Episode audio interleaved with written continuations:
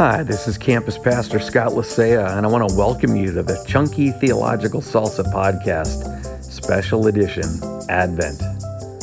Welcome once again to Advent, to this intentional season of looking forward, to waiting, to expecting, and to longing for the Messiah to come once and for all.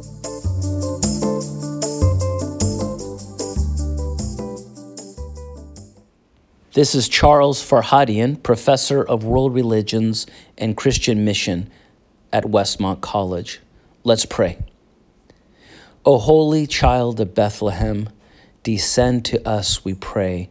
Cast out our sin and enter in. Be born in us today. I invite you to take a few seconds in silence.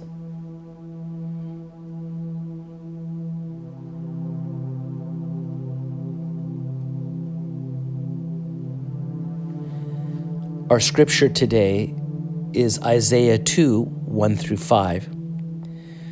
The word that Isaiah the son of Amos saw concerning Judah and Jerusalem. It shall come to pass in the later days that the mountain of the house of the Lord shall be established as the highest of the mountains, and shall be lifted up above the hills, and all the nations shall flow to it. And many peoples shall come and say, Come, let us go up to the mountain of the Lord, to the house of the God of Jacob, that he may teach us his ways, and that we may walk in his paths.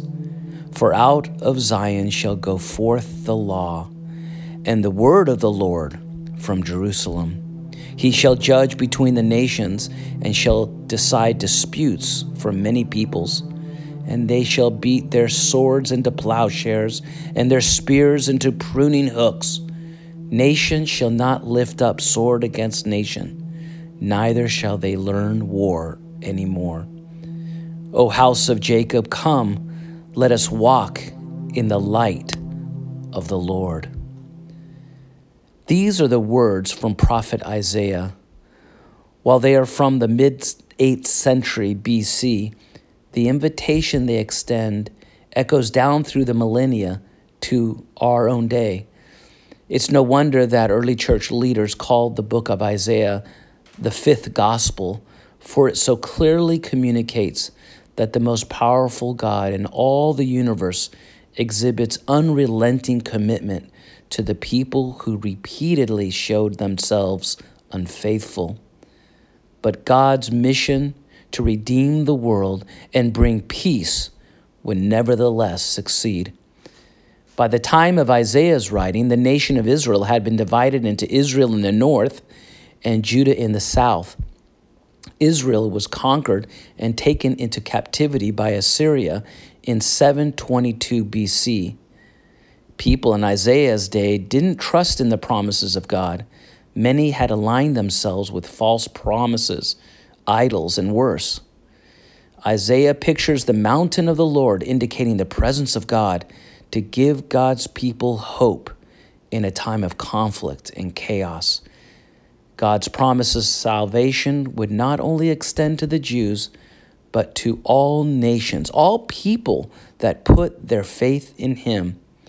Remember that great vision of heavenly worship in Revelation 7? There was a great multitude that no one could number, from every nation, from all tribes and peoples and languages, standing before the throne and before the Lamb. They cry out with a loud voice Salvation belongs to our God who sits on the throne and to the Lamb. Isaiah extends that invitation to us today to go up to that mountain of the Lord so we can learn his ways. What a great day that will be when people from all nations and languages will be gathered together in peace before the Lamb, before Jesus Christ Himself. Isaiah then speaks of God as restoring sinful people, all people who put their faith in Him, into a relationship of peace. Now, that's good news.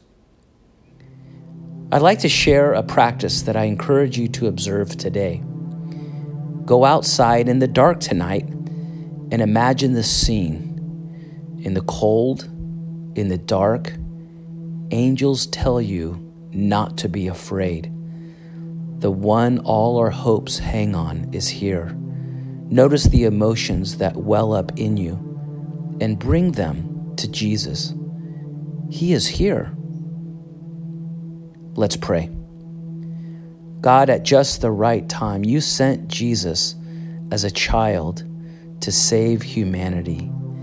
Today, please cast out my sin, enter in, be born in me.